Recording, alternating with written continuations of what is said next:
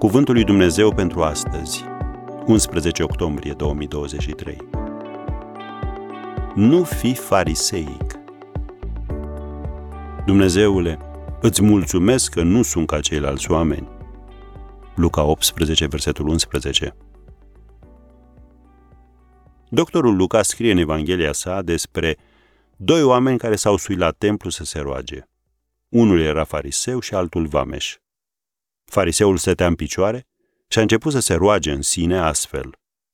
Dumnezeule, îți mulțumesc că nu sunt ca ceilalți oameni, hrăpăresc nedrept spre curvari, sau chiar ca vameșul acesta. Eu postez de două ori pe săptămână, dau zeciuială din toate veniturile mele. Vameșul stătea departe și nu îndrăznea nici ochii să-și ridice spre cer, ci se bătea în piept și zicea, Dumnezeule, ai milă de mine, păcătosul.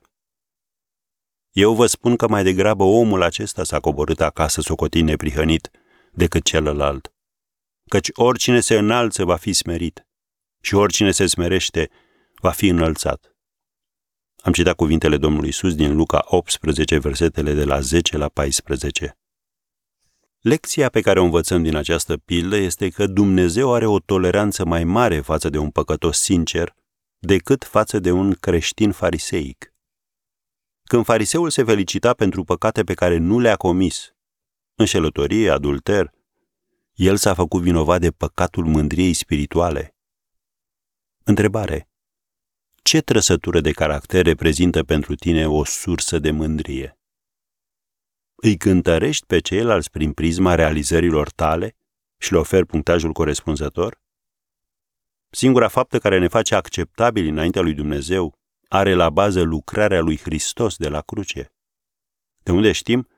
Din Biblie.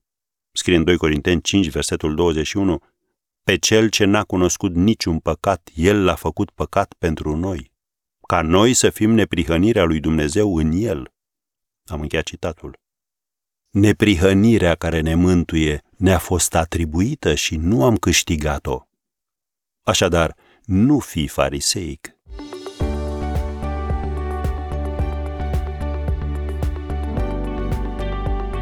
Ați ascultat Cuvântul lui Dumnezeu pentru astăzi, rubrica realizată în colaborare cu Fundația SER România.